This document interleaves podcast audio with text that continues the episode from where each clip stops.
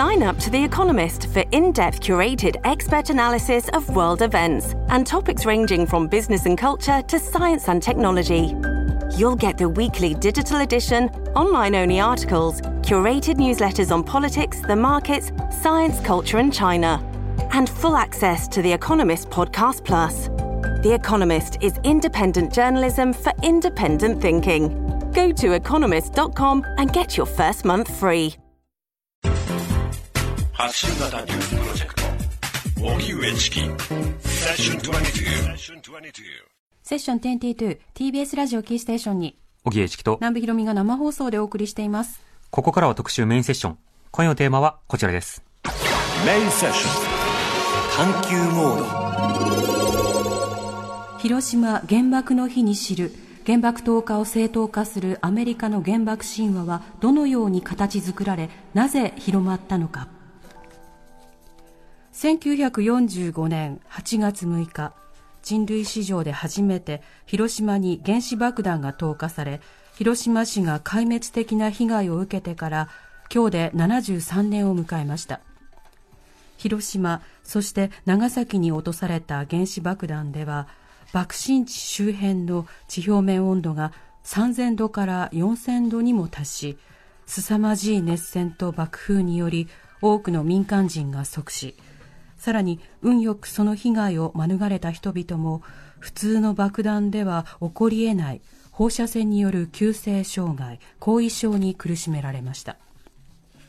しかしアメリカのシンクタンクが戦後70年にあたる2015年に行った調査では56%のアメリカ人が原爆投下を正当と回答していて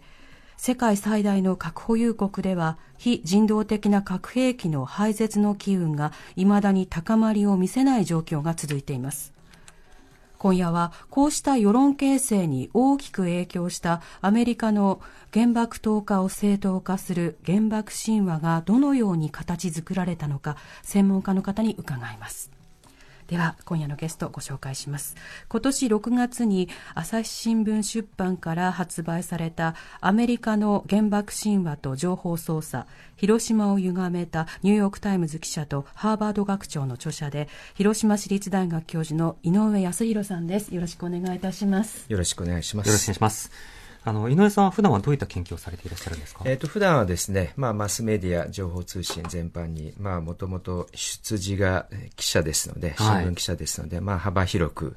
えー、その中の一つ、まあもちろんかなり力を入れているのが、えー、原爆がどのように伝えられているか、えー、情報操作、そういったことですね。うん。まあ、メディア論が一つのテーマだということなんですけど、はい、やはりメディア論では、いかにプロパガンダが行われたのかというのは、特に戦後、重要な研究テーマでしたよね。はい、もう、それはもう戦後というよりも戦前からですね、プロパガンダについては、いかに心理学の、人間の心理学を使って、えー、人心を掌握するとともに、えー、敵の国民の、えー、戦意を喪失させるかというのも集中的に特にアメリカとドイツで進んでましたので、えー、あのまあ、その流れを組んでアメリカの得意とする分野だと思います。うんはい、そうしたそのアメリカでどういったそのメディア戦術をはじめとしたあの宣伝が、はい、あるいはその啓蒙が行われていたのか、今日は、えー、アメリカの原爆神話としまして4つの段落に分けてあいろいろとご教示いただきたいと思います。はい、まずはこちら。戦後のアメリカで広がった原爆神話とは何か？まず今日のテーマ、原爆神話なんですけれども、そもそもどういった原爆神話があるのか、神話というからにはそれは原爆に関する誤った認識ということになるわけですか？はい、あのー、原爆の神話というのはもちろん、えー、誤った、えー、作られた、えー、プロパガンダによって、えー、形成されたものなんですけど、一つ一つ紹介しましょう。はい。はいまず、あの、原爆というのはですね、もちろん広島の人だけではなく、日本の人も知っているように、都市に落とされたんですけど、はい、その神話では、これは軍事目標に対して投下されたと。うん、しかも警告をしていたというふうになっています。それは事前警告をしていたそういうことですね。えー、特にまあ後でも話す機会があるかもしれませんけど、10日前からずっと警告を続けていたというふうな、えー、神話も、えー、残っています。警告をした上での戦略爆撃だったというふうに神話があるわけですね。そうですね。つまりそれは正当な行為ですよね。あの、戦争行為というのは軍事基地への、えーはえーの破壊ですから、えー、それに対してあの民間人を狙った攻撃というのは戦争犯罪ですから、えー、神話ではもう正当な完全な軍事行動ということになっています。これがまず神話その1と、その1ですね。はい、はい。続いてはまあその次はですね、原爆の、まあもちろん凄まじい威力でものすごい数の方が亡くなられたんですけど、それによって日本はあっという間に降伏をしたと。えー、その前にも、えー、神風とかですね、もう決死の覚悟で、どんなことがあっても負けないような、降伏しないような日本が、たった一発、もしくはその長崎の二発で、あっという間に降伏してしまった。すごい威力だなと。そういうのが、まず二つ目の神話ですとなっています。こちらは割と、まあ、メジャーといいますか、はい、要は原爆の、まあ、投下によって戦争が早く終わったんだとする言説ですよね。はい、これはまあ、日本人も、まあ、残念ながらと言っていいかどうかわからないんですけど、日本人も原爆によって戦争が終わったと。あの長い戦争が終わったから良かったかもしれないとまあ、残念ながら信じられている方もいらっしゃるのかなと思います。うん、詳細は後ほど一つ一つ丁寧に読み解きます。はい、3つ目はいかがでしょうか？はい。それですでですね、まあ、あの戦争が早く終わったということは、あの、実はアメリカ軍はもう当初から11月には九州上陸作戦、えー、翌年の1946年ですね、3月には関東、そして東京のまさにここを攻め入るという計画は立てていたわけです。はい。それがまあ、あの、計画通りに、えー、計画を実行せずに済んだ。つまり、そこで失われたであろう、えー、アメリカ人の兵士の命を救うことができたという。で、そこで、えー、救われた人数がアメリカ人だけですけどね、50万や100万人、もしかすると数百万人のアメリカ人の命が救われたと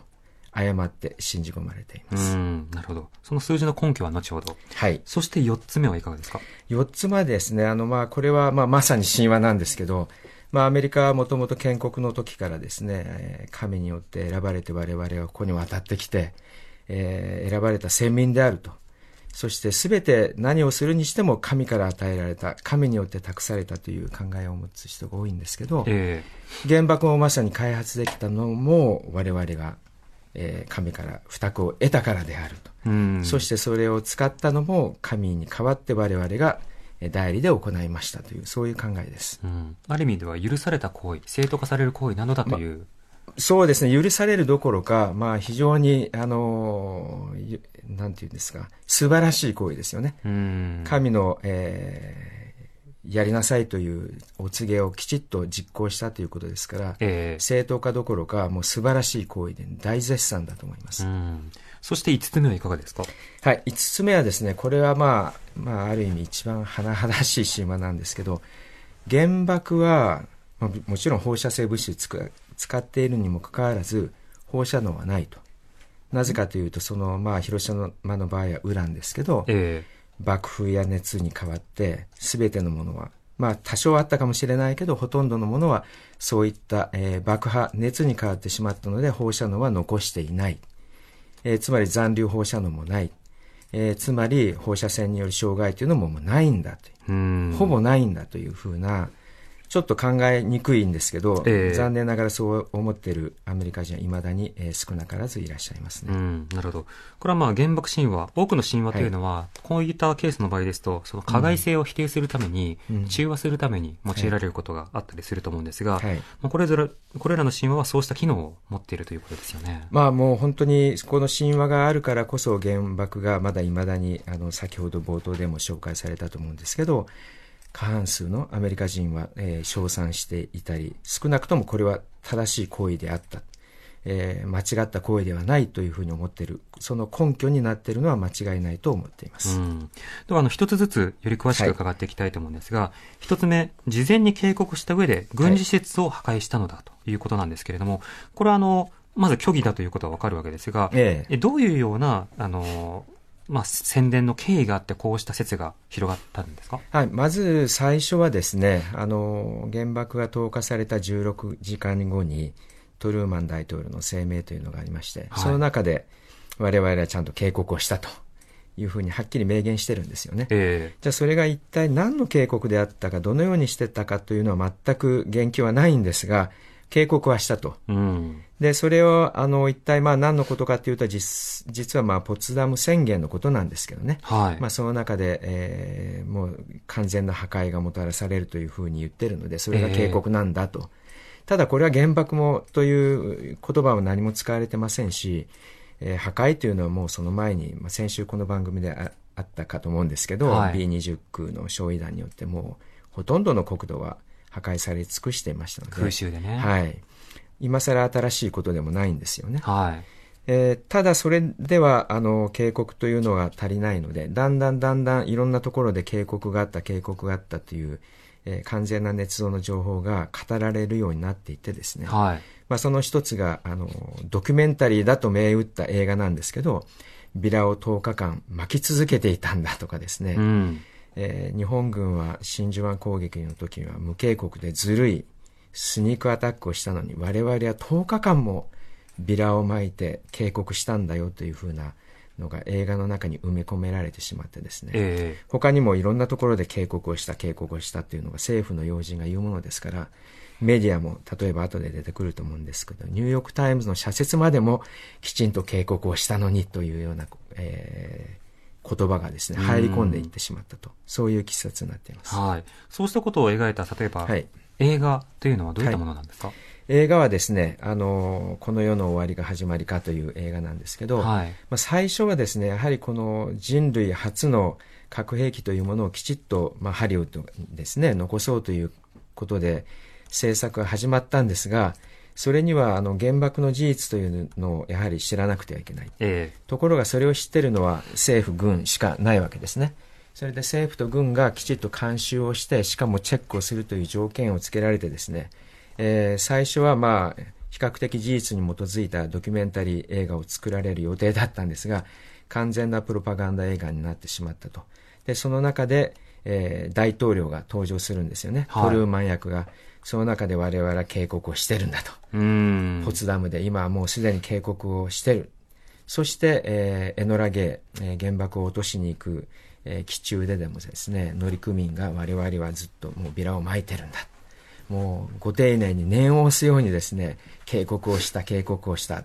と言ってあの埋め込まれています。まあ、それだけじゃないんですけど、はい、ビラというのは実際には配ってないわけですよね。はい、えっ、ー、とですね、ビラは確かにあの全く関係ないビラは配布され配布っていうかあの帆布ですかね、はい、空中から巻かれています。ものすごい数が。それは一般論のまああの警告、我々は、えー、破壊をするぞという、先週あったと思いますけど、そういう一般の空襲の警告です。えー、で、実際アメリカはですね、あの、原爆の警,、えー、警告するではなく、えー、原爆を落としたよ、これからもまた落とされるよっていうビラは作ってるんですが、はい、本当に皮肉なことなんですけど、それを配布したのは、長崎が、えー、廃墟になった後に、全く時間を、時間的にはもう悲しくなるような順序で巻いていますね。つまり投下してから、投下してから配布してしまったという。で、それが誤って、あの、日本人もですね、実は原爆前にビラ見たという誤ったあの記憶が残って、今でもネット上を見ると、残念ながら、これが原爆が、えー、投下される前に配布された原爆警告のビラだというふうなネット上に残ってますけど、えーうん、それは完全の間違いですね。なるほど。そうしたようなその宣伝というのは、その映画だけではなく繰り返し、はい、そうです。あの、もちろん私は全米の新聞や雑誌の記事を全て分析したわけではないんですが、はい、少なくともニューヨーク・タイムズは、えー、社説にでさえですね、警告はしたんだと。そういうことは何度も書いています。うん、なるほど。そうしたことを繰り返し行うことによって、はい、まあ、正当な攻撃だという論拠付けにしていったということですね。はい、これはあの特定のやっぱりその意思があってこうしたプロパガンダ宣伝というのが行われていたわけですか？もうプロパガンダというのはもう完全に目的、まあ、広告と一緒ですよね、はい、ある目標を達成するためにどのような、えー、埋め込みやどのような、えー、広報作戦を取っていくかというのは完全に目標を決めてそれを達成するためにえー、どういう戦略を練っていくかですから、もう計画したと言っても間違いない以上のものだと思います、ね、まあ、軍が監修した映画の中でそうした表現があったということは、はい、っていうようなことからい。ろいろ見れるわけですか、いや、その前からですね。前から。その前から、あの、原爆投下直後から、あの、これも非常に矛盾してるんですけど、後で、えー、話しますけど、スティムソンの話になるかと思うんですけどね、あの、原爆神話を確立させた、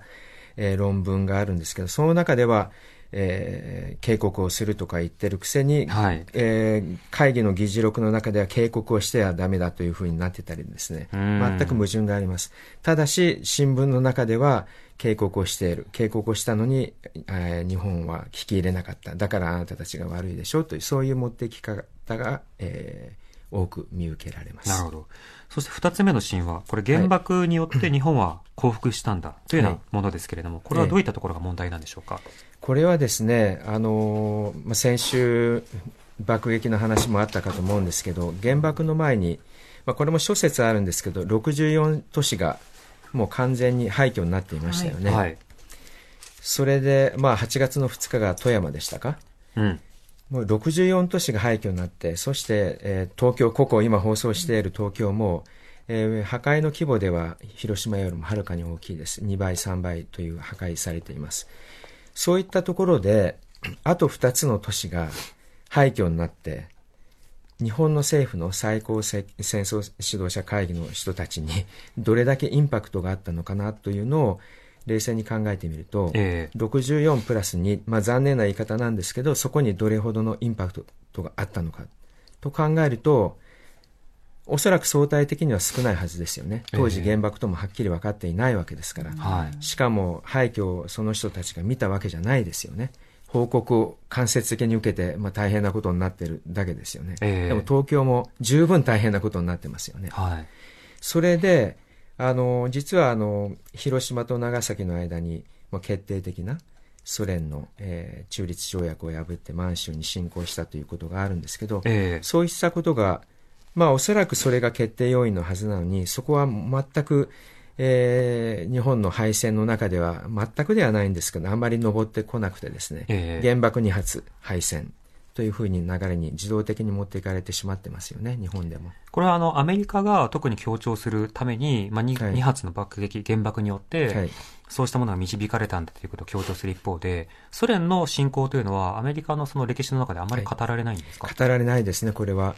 あの、侵攻した当日はですね、ニューヨークタイムズも一面のトップ記事で扱っていたのは事実です。えー、ただ、そこから後になるとですね、えー、戦争の終結とかいうそういういろんな例えばニューヨーク・タイムズの社説だとか記事だとかの中にソ連が満州に侵攻していったと、えー、えー、中立条約を破っていったということがなぜか知らないんですけど欠落しているおそらく意図的に書いていないんだと思います。少なくとも政府は全く言及しません。なるほど、はい、これが2つ目の神話なんですけれども、はい、3つ目アメリカ人が50万から100万人以上命が救われた、ということなんですが、この数字の出る根拠や書出というのはどういったものなんでしょうか？まあ、根拠はですね、もう、根拠はもうないんです。もう全く、あの、まあ、後か、今から説明しますけど、根拠はないどころが完全に矛盾した数字なんですけど、これはあの、原爆神話の元になった当時の戦争長官のスティムソンという方なんですけど、はい、この方が戦後に、えー、論文を出してですね、その中で100万人のアメリカ人の、えー、命とは言ってないんですけどね、えー、損耗人員とまあ、いわゆる死傷者を、が出さずに済んだというところが、まあ一番のところだと思います。えー、そこからだんだんいろんな、トルーマンも、えー、自伝には50万人のアメリカ人の命を救われたとかですね、えー、助け舟を出すように、えー、チャーチルがですね、イギリスの戦争当時の首相だったイギリスのチャーチルが100万人のアメリカ兵の命を救って、さらに多くの、えー、我々イギリス軍や、えー、そしてアメリカ、えー、すいません、オーストラリア人の命も救ったと言ってるものですから、そういった中で、なんとなく100万人になってしまってですね、時々、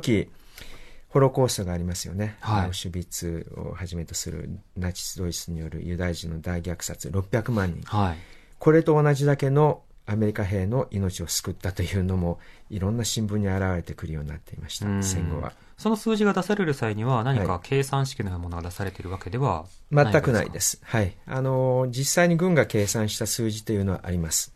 で、トルーマン大統領に伝えられた、えー、戦死者予想というのもあります。はい。大体2万人です。うん。はい。なるほど。じゃあその数字から大きく誇張された仕方で成果がもらえている、はい、ということになるわけですか？そうですね。そうしないとですね、アメリカ兵の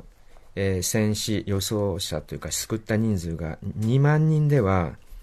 長崎と、えー、広島で亡くなられた20万人の市民の方と釣り合わないですよね。まあ、よくあの、より多くの犠牲者が出るのを、この20万人などで止めたんだというような言説というのがありますよね。はい、えー、そうやって、えー、正当化するという、まあ、典型的なプロパガンダ、数字によるプロパガンダだと思います。実際は予測されて、えー、公式に伝えられたのは2万人です。なるほど。はい、そしてみや4つ目ですけれども、まあ、神話という形で神に託されたというようなこと。これは、しばしば今回に限らず宗教的な、はい、まあ、あの、逸話というような形で取り上げられることは他の事例でもありますよね。はい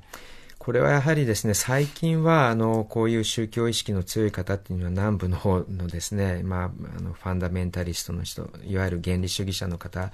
に限るわけじゃないんですけど、えー、もう宗教心というのは現代のアメリカでは薄れていますけど、当時ですから、まだそもそもアメリカの建国っていうのが、えー、もう神に選ばれた民たちが渡ってきて、えー、数々の困難を乗り越えて我々は神から、えー、与えられた土地を神の力によって開発していったんだという本当にあのアメリカの建国に根付いたような考えが根付いているものですから、えー、それがもうことあるごとに、まあ、都合が悪い時にはもう皆神様によるものなんだ。我々はそれを負託を得て行っているんだというふうに進めていくのが、まあまあ、レトリックと言いますかね、あの、奇弁なのかもしれませんけど、まあ、彼らは、当時の、少なくとも当時の人たちは、奇弁だとか、そういったことは全く思ってなくて、本当に心から信じていたと思います。まあ、だから、まあ、たちが悪いのかもしれません、ね、まあ、問題として残ると。はい、そして5つ目は放射能による影響はないという部分ですけれども、はい、この論点は、まあ、次の論点にも重なるところなので、そちらの方に行きたいというふうに思います。広島を歪めたニューヨークタイムズの報道。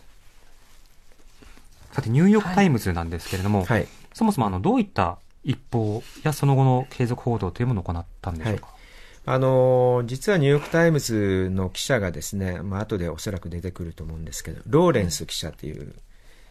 すごい、すごい、まあ、ドラマチックな記者がいるんですけど、はい、彼がもうが原爆の開発の、まあ、最終段階からですね、えー、軍に雇われて、す、え、べ、てを見ていた。そして、えー、全てを知ってるだけではなくてですね先ほど紹介したトルーマンの大統領の声明から、えー、発表原爆がと使われたという発表するプレスリリースですね記者発表から、うん、えー、他のマスコミに、まあ、当時ですから新聞社やラジオ局ですけどそこに配布される模範記事ですね、えー、それを全て準備していたんですね。うんですから、ニューヨーク・タイムズの報道イコール、まあ、全米、世界中の報道はほとんど一緒になっているんですけど、実は。うん、まあ、そうでもしないと、あの、原爆のことっていうのは全く誰も知らなかったことですから、えー、記事の書きようがなかったんですよね。はい、まあ、それもあって、えー、配ったということもありますけど、はいそれに完全に100%他の新聞社も頼ってしまって、うん、えー、ニューヨーク・タイムズの記者が配布した記事に、えー、自分の会社の記者の名前をつけて、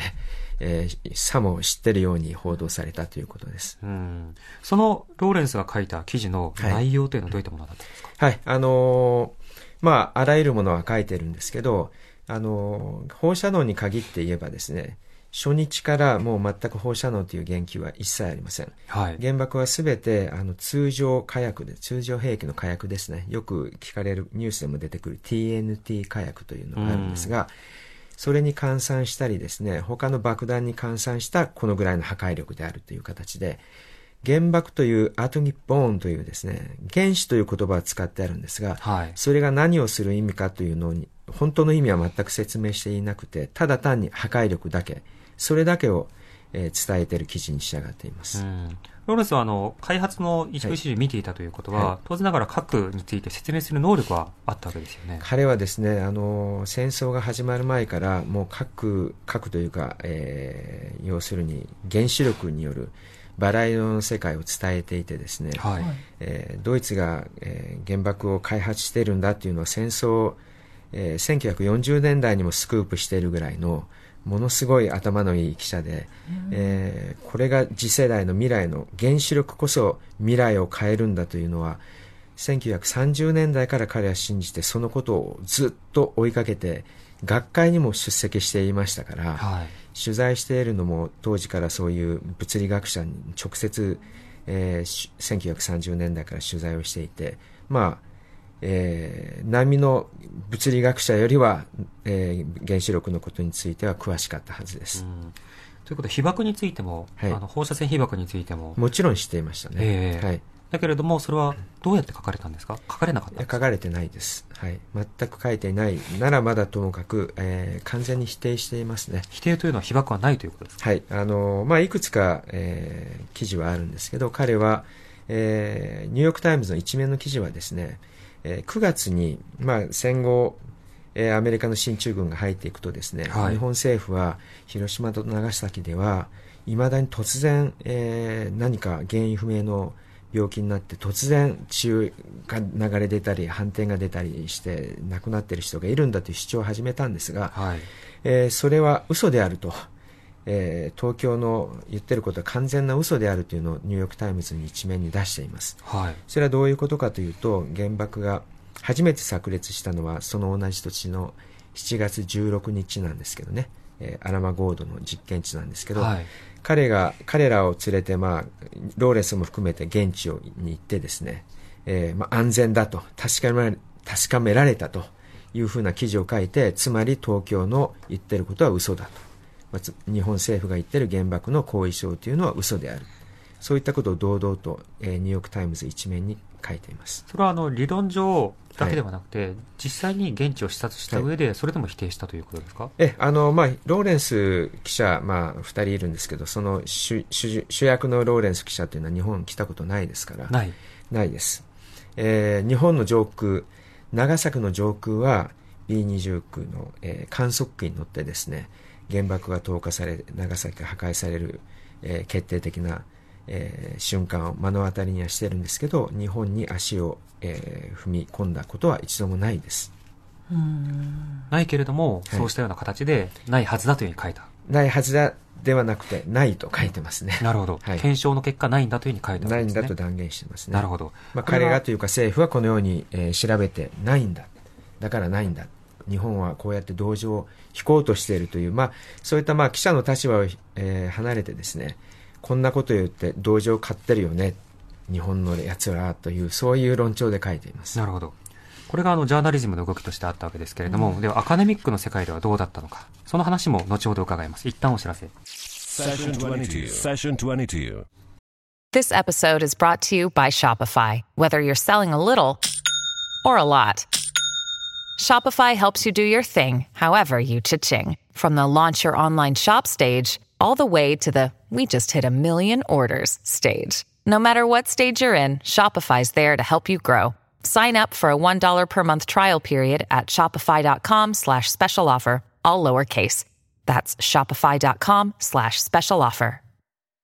TBS ラジオキーステーションに生放送でお送りしている荻上チキセッション22メインセッション後半です。今夜のテーマは広島原爆の日に知る原爆投下を正当化するアメリカの原爆神話はどのように形作られなぜ広まったのか。というテーマでスタジオには引き続きアメリカの原爆神話と情報操作の著者で広島市立大学教授の井上康弘さんをお迎えしてます。よろしくお願いいたします。よろしくお願いします。さてニューヨークタイムズがですねあの放射線被害の影響についてもないというような記事を書いたというのがあの原爆投下以降の動きだったわけですけれども、はい、ニューヨークタイムズの記者はどうしてそういった記事を書いたんでしょうか？まあ、いろんな理由があると思います。あの、日本でもですね、戦時中は大本営発表で、政府にこうに沿ってずっと報道してきましたよね、これはもう完全な事実ですよね、はい、アメリカは戦争に負けていませんから大本営発表そういう戦時体制がずっと続きいまだに続いているというのも一つあると思います、まあ、それにあの独占的に原爆のことを全て知って開発も全て知って長崎の原爆投下の瞬間も原爆撃に乗せていっていただいたまあ、そういったこともあるでしょうね、そういった恩義もあって、はい、えー、全く、えー、彼に限らず、えー、ニューヨーク・タイムズを挙げて、えー、放射能のことについてほとんど触れない報道がずっと続いています。うんなるほど、そうしたジャーナリズムの動きだけでなくて、アカデミックの動きというものもあるということです、そちら、次のところ行きましょう。原爆神話確立の影の主役、ハーバード大学学長。ハーバード大学名門校トップ、その校長がどういった人でどういった役割を果たしたんですか？はいあの簡単に背景からいきましょうかね、はい、あのジェームス・ピー・コナントというですねあのハーバード大学の学長なんですけど40歳で学長になっています。はい若い。若いですね、はい、本当にびっくりするような若さなんですけど彼はもともと毒ガスの開発者です、うん。えー、実際にですね彼はあの第一次世界大戦でドイツ軍が毒ガスを使ったということで、えー、アメリカもそれに対応するように迫られてですね、はい。えー、毒圧開発、えー、よく言われるマスタードガスなんて聞いたことあられるかと思うんですけど、はい、それだけではなくて、えー、防護服を浸透するようなガスもですね開発してその大量生産まで、えー、成功させたという、まあ、ある意味天才的な科学者です。はい、はい、そして彼はあの毒ガス開発者ですから今では毒ガスっていうのはもちろん、えー、戦争犯罪以上のもので非人道的兵器であって、使用も禁止されてますけど。大量破壊兵器でね。そうですね。完全な大量破壊兵器ですよね。ところが彼は非常に人道的な兵器だと。なぜかというと銃や大砲だと内臓は出るわ体はちぎれるわ大変なことだけど毒ガスは何ともないでしょというふうなそういう考えの方なんですよね。まあ、残存することであるとか、はい、それから後遺症ということは考えられていないわけですね。あまり考えてないんでしょうね。うん、その銃で撃たれて、あの、怪我を負うよりはいいではないかという考えの方です。はい。それがやはり原爆の、なんていうんですか、開発の、まあ、最終的にはちょっと話は飛ぶかもしれないんですけど、戦時内閣入りをしてですね、原爆開発の、えー、統括責任者まで上り詰めてですね、はい、で最終的には、えー、原爆の情報操作、えー、原爆神話を確立させるもう影の立役者となっていったそういう人物です。なるほど。このあのコナントという人が、はい、まあ、どういうふうな仕方でこの、はい、まあ、神話というものを作っていったんですか、これはですねあの戦後は1945年の8月戦後からはしばらくあの情報統制もしっかりしていましたので、はい、そうあの原爆に対する批判もそうおっぴらには上がりませんでしたし、はい、原爆のもう最も最たる大変な問題である放射能についてもですねニューヨーク・タイムズが書かないわけですから、はい、他のメディアもそう追いかけていくわけにもいかないということでかなりえー、押し込まれていたわけなんですよね、えー、ところがその後やはりそんなことはもう子供騙しですからやはりいろんなところが出始めてですね。で特に1946年に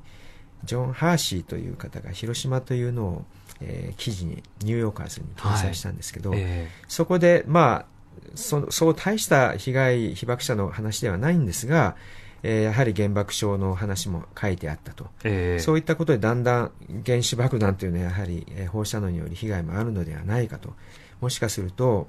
えー、非人道的な兵器かもしれないなっていうのがだんだん徐々にアメリカ社会にも広まっていったわけです。はい。それに対して、まあ、あの、その両言の日まではいかなかったんですが、彼が信奉する、えー、神学者だとかですね、えー、知的階層には非常に影響力のある方たちが原爆の非人道性だとかですね、使用したのは、えー、ソ連を、えー、手なずけるためだという、そういう論説が出てきたものですから、えー、これはまずいと。はい、何せあの、コナンとは原爆の生みの親と言ってもいい、まあ、統括責任者ですからね。これはまあ自分が産んだ子供がそのように批判されては困るというのも一つあったんでしょう。まあ、責任問題にもなりますよね。はい、それ以上におそらくこれは私の説ですけど、そもそも原爆を都市の中心部に警告なしに落とせと提唱したのは、えー、実はハーバード大学の学長コナントなんですよ。えー、それが批判されるということは民間人の被害とかですね、自分が提唱したことが完全否定されるわけですね、うん、そうなってはならないということで、えー、戦後、えー、退職されていた戦争長官のスティムソンという方に論文を書かせてですね、えー、それが1947年の2月号、えー、日付は1月の下旬ですがそこに出たと。それによってまあ、当時情報統制というか機密文書は一切出ていませんので、その戦争長官が公式に書いたということをですね、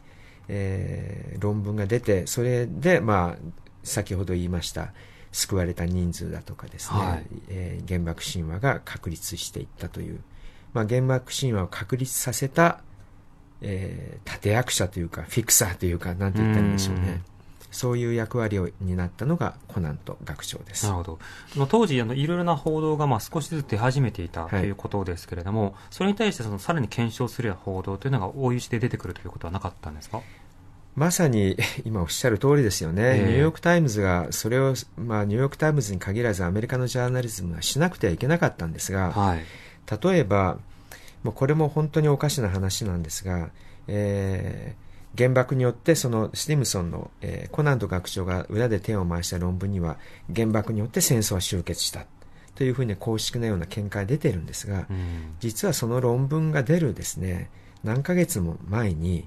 アメリカ合衆国、えー、戦略爆撃調査といういわゆる公式の調査がですね、はい。原爆を投下しなくても戦争はその年の11月には確実に終わっていたと。年内には確実に終わっていたというのを公式文書として出してるんですよ、はい、それなのに、えー、論文スティムソン論文には、えー、原爆こそが終わらせたんだとかですね、えー、放射能被害については全然言及もしていないでも戦略爆撃会議は、えー、調査にはきちっと言及してある両者を比べればものすごい齟齬があるわけですよ。はい。その検証を全くしていないんですよね。うん。これは、未だに私、まあ、元、一応新聞記者ですので、えーえー、曲がりなりにも新聞記者としては一体何が起きたんだろうなというのは非常に疑問に思っていますし、その行為はもうジャーナリズムとしてはもう失格であると断言できるんじゃないでしょうか。なるほど。はい、そうしてその、まあ、神話を、まあ、論文として作り上げていって、はい、しかもその公的な、まあ、資料であるとか、それからあの、まあ、様々な報道というものを打ち消すような形のものを発表したわけですね。はい、その影響力というのはどういうふうに広がったんですか、まあ、あの、スティムソン論文というのは、あの、戦争と、前の戦争長官の論文なんですけど、えー、えー、出た発売日にニューヨークタイムズは例えばですね、一面で掲載して、えー、持ち上げる、これこそが決定的な論文なんだ。というのがですね、一面で、それを書いたのはローレンス記者なんですけど、一面で、はい、えー、ニューヨーク・タイムズのローレンス記者がその一面で決定的な論文、これこそが公式なんだ。と、今までの言ってるのは全部違うんだというふうな記事を出してですね、えー、それだけではなくて、社説、科学論評、それから数週間ぐらいですね、えー、ニューヨーク・タイムズだけでも、記事、社説、論評で、もう完全にスティムソンの論文こそが正しいんだというふうな、えー、なんていうんですか、後押いと言いますか。あの、キャンペーンのようなキャンペーンのようなことをしていますね。えー、それが果たして組織的にされたかどうかっていうのは証拠は見つかってないんですが、はい、どう見ても露骨にキャンペーンをやっていますね。うんそうしたような、その、例えば意思決定で、先ほどのそのハーバード大学学長のコナントが指示を出して、スティムソン論文を書かせた。で、それがニューヨークタイムズに載った。時系列としては、こういった流れなわけですけれども、そこに対してまあ、意図があって、そうした動きがあったということについては、どういうような、あの、まあ、調査からそうした話をああの論文が出たのはニューヨーク・タイムズじゃなくてですね、はい、ハーパーズ・マガジンという雑誌に出て、それと同じ日にそれを、えー、支えるような記事を連発していったのがニューヨーク・タイムズなんですけど、うん、あのまあ、なんと言っていいんですかね、あの例えば、その論文は、スティムソン論文というのは、一部でもどこでもいいから無料掲載で全ての新聞雑誌が使ってもいいよというふうに提供してるんですよね。えー、で、当時莫大な発行部数を誇っていた、おそらく600万部ぐらいだったと思うんですけど、リーダーズダイジェストという有名な本が、雑誌がありますけど、はい、その雑誌も掲載しています。うん、ですからもう、え新聞や、え主要な雑誌が、まあ、ある意味拡散効果で、今でいう SNS による莫大な拡散をしているわけですよね。えー、で、当時はそんなに、えー、ニュースを、えー、読むといったらもう一部の雑誌、一部の新聞、ラジオしかないわけですから、えー、アメリカ国、ま、テレビもないですもんね。テレビ、まあありましたけど、うん、まだまだニュースというのは、あの、テレビはあったんですけどね、まだまだその、広がっていませんでしたので、えー、あの、なんて言ったらいいんですかね。拡散効果というのはものすごかったと思います。ですからニューヨーク・タイムズだけではなくてもアメリカ中のメディアがそれを伝えてしかも公式の文書だという形で伝えられたものですから、はい、でそれを否定するような今でこそ公式文書が、えー、情報公開によって50年後とか言って公開されてますけど当時は全く公開されてませんから知るゆえはないですからね、それを信じる以外なかったということだと思います。なるほど。こういうふうにジャーナリズム、それからアカデミズムが、まあ、あの、原爆のあの、被害というものを、まあ、賠償化するような動きというものがあった。はい、それは、ある意味では、あの、まあ、国家のプロパガンダのためであると同時に、まあ、関わった人たちにとって保身のためでもあった。ということになるわけですコナンにとっては、コナンとにとっては完全な保身だと私は思いますね。あの、それに、やはり、まあ、これはあの、アメリカだけじゃなくて日本だってあると思うんですけど、やっぱり愛国心の中から、アメリカ人はいい人なんだ。我々はそんなことをやる人間ではないというのだとかですね、最近でもよく心理学用語で確証バイアスという言葉もあると思うんですけど、はい、やはり自分たちが信じたいことを、心地よいことを信じたいですよね。放射能があってそんな兵器を使ったのは我々なんだよと思いたくないじゃないですか。えー、思いたいのは人道的な兵器を使ってしかも軍事基地を破壊した我々はなんていい人なんだというふうに信じたいですよね。はいだからそういったこうバイアスも、えー、混じってですね、えー、しかもそういう拡散効果というのがある意味 SNS 時代がない時のよりもこの当時の方が強烈だったかもしれないんですけどそれによってどんどんどんどん浸透していったというふうに言えるのかなと思います。なるほど。まあ、あの、それぞれの国の例えば誤った選択というものをあのなかなか認められないというのはあの被害でも加害でも様々にありますよね。日本でも例えば、まあ、例えば特攻のような、まあ、愚かな作戦であったとしても、はい、そうしたようなことがあったからこそ今の平和があるんだというような、うん、まあ、ぼやかしたような仕方で、しかし否定せず、犬死では決してないというような、はい、そうしたようなその認知の歪みを正すような言説みたいなものがあるわけですね。正すというのはあくまで癒してくれるという意味ですけど。はい、そうしたような言説は、やっぱりそのアカデミックな世界でも、まあ、あのコナンとは少なくとも、うんそうしたようなご演説に飛びつくようなインセンティブがあったということですか、まあ、コナンととってやはり当事者ですからあのもう飛びつくというかもう完全肯定しなくてはいけないかったですし、えー、まあ、あのコナンと少し擁護するとですね原爆が非人道的なものであったりすると非常に都合が悪かったと原爆はとにかく軍事的に非常に有効な兵器でないと都合が悪かったんですよね。えー、というのはあのそれをもとにですねコナンとはあの原爆の世界統制を、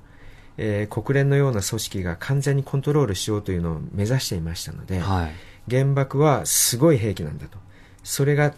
えー、世界中の人々に伝わって、えー、すごい。だからでも怖い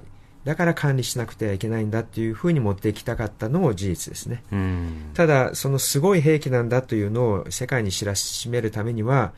えー、数多くの人を、えー、殺傷しなくてはいけなかった。そのためには都市に落とせばいいじゃないのという、もうちょっと歪んだ論理の組み立てをしていた方であったのは、えー、事実だと思います。なるほど。はい、一方で、例えば、その、まあ、そうした言説に対してその反発する、あるいは広島の、まあ、事実が、実相がこう伝わることによって、アメリカの中で例えば反核運動が盛り上がってしまうと、これはまあ核を持っているよということをアピールしたい政府にとって都合が悪いというのは、悪いですね。あるわけですよね。はいでそうすると、そうした、どうなんでしょう、反核言説みたいなものも出てきたとは思うんですけれども、アメリカの中で、はい、その動きというのはどうだったんでしょうか？まあ、私はですね、あの、例えば60年代、70年代のですね、その、当時、あまり小さい頃知らないので、残念ながらちょっと詳しいことは、あの70年代、80年代のかなり反核運動が、はい、特にジョン・レノンのですね、曲を流しながらということについては、ちょっと専門外で知らないんですけど、あのここで言っておきたいのは少なくともアメリカでは、まあ、今あの私がずっと話しているとですねもしかするとアメリカ人の全てが原爆を神話を信じ込んでいるんではないかというような、えー、伝わり方をしているかもしれないんですけどそうではないですね。はい、過半数のアメリカ人はそのように信じているんですけど、まあ、少なからずの人は核というのは、えー、放射能、えー、によってさまざまな障害を、えー、もたらしているし、えー、被害に遭った方は市民であるということも理解している方もたくさんいらっしゃるのも事実です。うん、でちょっと残念ながらその反核運動についてはちょっと私はあまり詳しくないので、えー、申し訳ないんですけど、はい、ただあの以前、例えばアメリカでのその歴史教育についての特集、この番組でやった際には、えー、まず一つは年代が若くになるにつれて、はい、過去については多様な見方をする人が増えているということ、はい、それは事実です。はい、はい。それからもう一つは、教科書での記述も、やはりその、アメリカはこう言っていると。一方でこういった研究では広島の実装こうなってるっていうような、はい、いろんなその複数の意見というのを乗せていってディスカッションするような授業っていうのもどんどん増えてもいるわけですよね。えっ、と、あるのは事実です。あの、例えば、教科書というのは日本のように文部科学省が検定してこれですよって出すわけではないですから、えー、一部の教科書では比較的多少は書いてあるのもあるんですけど、はいその流れというのはやはりごく一部ですよね。であのもちろんアカデミックの世界はですねアカデミックというのは歴史学や、えー、政治学ですね、社会科学の中ではものすごく研究されていて私が今回書いた本もですねほとんどはアメリカ人の研究者が掘り起こしてきたもうおそらくもう何年もかけて掘り起こしてきたような、うそういう事実はもうアメリカ人の研究者自身が掘り起こしてるんですよ。えー、ところがそういう本当に、えー、学術的には、えー、貴重な、えー、財産のような、えー、資料がですね一般市民にはほとんど伝わっていない、教科書、今、あの四季さんがおっしゃられた、そういうところもあるんですけど、記述はね、はい、一部ですね。ということは、その実証がなかなか現場に伝わっていない、伝わっていないです。はい、そうすると、先ほどの話でいうと、例えばいくつかの神話がありますと、いまだにあの原爆投下を正当化する人たちというのは一定数いるわけですよね。まあ、かなりの、まあ、過半数の方ですね。はい。はい、で一方で、その、例えば、被爆については、さすがに今、原爆の被害がなかったっていう人は、どうなんでしょう、この割合については、今のデータというのはあの私はですね世論調査のあの調査会社はあまり実はしてないんですよね、えー、あの確か数年前には、えー、アメリカの調査会社というか研究所がやっていてですね世代間の差は見つかっています。やはり若い世代になるほど、肯定する率が低くなっているっていうのもあるんですけど、はい、どういうわけかですねギャラップという非常に大きな調査会社があるんですけど2005年に調査をして以来やってないんですよね。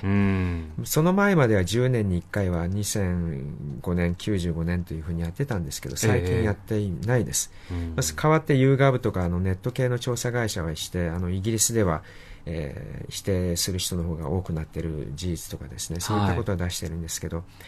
まあ、あまり触れたくないというアメリカの社会があるのかもしれないですね。うんあのこういった意識調査に関しては日本ではあまり行われないんですが、はい、あのアメリカではその社会科学の知識の浸透度合い、はい、例えばそのワクチンのあの効果というのはどうかとかあの性感染症に関する理解がどう進んでいるのかっていうようなものをこう調査していくことによって今こういった啓蒙があとどれぐらい必要なのかっていうことをしばしばやるわけです非常に好きですね。えーでそうしたようなそのことを重ねていくことによって、今の科学コミュニケーションがどこまで進んでいるのか、どういった論点が足りないのかっていうことを浮き彫りにする。そうした意味では、やはりこういった浸透度合いと、まあ、ある種の神話が浸透しまってるしまっている度合いっていうものを適切に把握した上で、まあ、教育のあり方を検討するというのはとても大事なことですよね。あもうあの原爆をあの、まあ、いわゆる原爆神話を信じている方というのは原爆の実相をご存じないということとほぼえー、同一だと思っています。えー、というのがですね、あの、季節して広島に来た方、あの、広島に来ようと思って来たわけじゃないんだけど、たまたま来て、資料館に行ったという方もですね、はい、初めて知ってショックを受けて、なんてことを我が国はしたんだというふうに、あの、相当ショックを受けられるんですよね。そこでまあ、意見の転換が起きるかどうかはともかく、初めて知ったという方非常に多いです。これあの去年ですねあのある広島の、えー、ローカル局と共同で調査をしたんですけど、はい、えー、アメリカ人に限らず世界中訪れられる資料館をですね、平和資料館を訪問される外国人にインタビュー900人にしたんですけどかなりの方がですね資料館を訪れるまで何が起きたか知らなかったと。でアメリカ人少なからずのアメリカ人はですね放射能があったんとは知らなかったという、ちょっとびっくりするような。積極的に足を運ぶ人であったとしても、あったとしても知らないという、あったんですかという、ショックだったという、逆に私はそれを知ってショックでしたけど、まあ、来る、訪問される方ぐらいは、そのぐらいは知られてるのかなと思ったら、まあもちろんも多くの方はご存知ですけど、えー、たまにそういう方、アメリカ人もいるという。衝撃的なことが分かりましたね。どこに、まあ、情報を伝えていく課題というのがあるということですね。まあ、教育、えー、メディアというのが、やはりこの本の表紙にもなっていますけど、やっぱりアメリカ人のラジオですからお見せできませんけど、はい、あの、キノコ雲なんですよね。はい、彼らの原爆のイメージは。うん、ドン。まあ、投稿する側、まあ、そうですね。あの、英語ではブーンって言いますけど、ブーン終わったっていう。それで終わってしまっているという、えー、この下で一体何が起きたかっていうのを想像しようともしないし、まあ、どうせ軍事施設だろうですよね。ですから実相を知らないと理解しようがないっていうのは、まあ、ある意味アメリカ人を責めても仕方ないのかな。なぜなら知らないわけですから。えー、えー、そこをやはりメディアも報道していませんでしたからね。えー、そういう悲惨な映像というのはもう本当に出ていません、うん。えー、そうした知る権利を確保していくというのが重要だということで、はい、まあ、最後の論点について考えたいと思います。原爆神話に染まらず払拭するために。うん、こういった原爆神話、日本人ではまたあの受け入れられる状況というのは全然違うとは思いますけれども、今のその国際ギャップですよね、国によって浸透している状況というのはだいぶ違うと、今、あの被爆者の方もだんだん少なくなっている一方で、より国際的に発信していくことが、今のその核が、えー、一つ拡散しているような状況に対してはとても重要になってくると。いうときに、どういった、まあ、問題提起が必要になってくるとお感じになってますか？はい、私はですね、あの、やはり教育とメディアの重要性っていうのは、まあ、それが二大要因かなと、まあ、いい意味でですね、はい、そこがあの変わると相当変わってくるのではないかと思っています。少し長くなるんですけど、あのアメリカではなくてヨーロッパの例を挙げて、えー、ちょっと紹介したいんですけど、はい、私はあの世界中の新聞がですね、メディアが原爆についてどのように報じているか、原爆とは一体何であるかというのを国民に伝えているかというのを調査しているんですけど、はい、これは実は同じ戦勝国でもですね、ヨーロッパの戦勝国、イギリス、フランスですね、まあ、敗戦国のドイツもそうなんですけど、今やえー、もう完全に、えー、原爆否定の方に、えー、転換しています、論調が。特にあのフランスやドイツはですね原爆投下を、えー、ホロコーストと例えたりですね、えー、ちょっと考えらアメリカでは想像を絶するような表現が使われてるんですね、はい、広島はアウシュビッツであるとかですねホロコアトミックホロコーストだというもうホロコーストというのも完全な絶対悪ですよね、えーそういったのと全く同列しているという、まあ、アメリカではまず間違いなく見ることのできないような論説が現れています。はい、で、意見の転換も起きてるんですよね。実はあの、今から20年前までは、イギリスでも完全に、えー、して、まあ、多くはないんですけど、過半数は原爆投下を肯定していました。これはあの、いろんな調査で明らかになってるんですが、ここ数年はですね、これまあ YouGov っていうところがやってるんですけど、イギリスもそれが逆転しつつあると。はい、で、フランスはもう調査結果はないんですが、フランス人に聞くと、当然否定ですよ。何を聞いてるのというような、そういう形で、ドイツ人もそうです。えー、そのように言っています。ということは、そこの世論もですね、転換している。で、メディアを分析すると、やはり、えー、原爆の実相を伝えています。アメリカの新聞では見られないような、もう本当に、あの、死傷者の方とかですね、えー、えー、それがテキストであっても、文字であっても、あの、人々のただれた体が腐敗したとかですね、もうそう皮膚が溶けてただれているとか、そういった描写が記事の中に書かれています。えー、ところがアメリカの新聞で書かれるのを私は今まで見たことないです。ですからメディアだとか教育がですね、変わると、まあ、鶏か卵かという問題になるかと思うんですけど、えー、そういったところで相乗効果的に世論も転換していくのも教育えー、そしてメディアが報道し続けていけば変わっていくのかなと、まあ、私は悲観せずに思っています、うん、そうした意味では日本のメディアの英字版も含めていろいろな、えー、あの発信の機会というのはとても重要になってくるわけですかね。そうですね。あの今ではあのマスメディアがやらなくても YouTube だだとかですね、まあ、ハフィントンとかバズとかね。いろいろできますからね、うん、そういったところであのが画像や動画もそして、えー、被爆者たちの証言も英語で証言できる方もいらっしゃいますから、うん、そういったことを積極的に、えー、発信していく、まあ、地道なたか戦いですけどそういうことかなと思います、はい、井上さんありがとうございました、ありがとうございました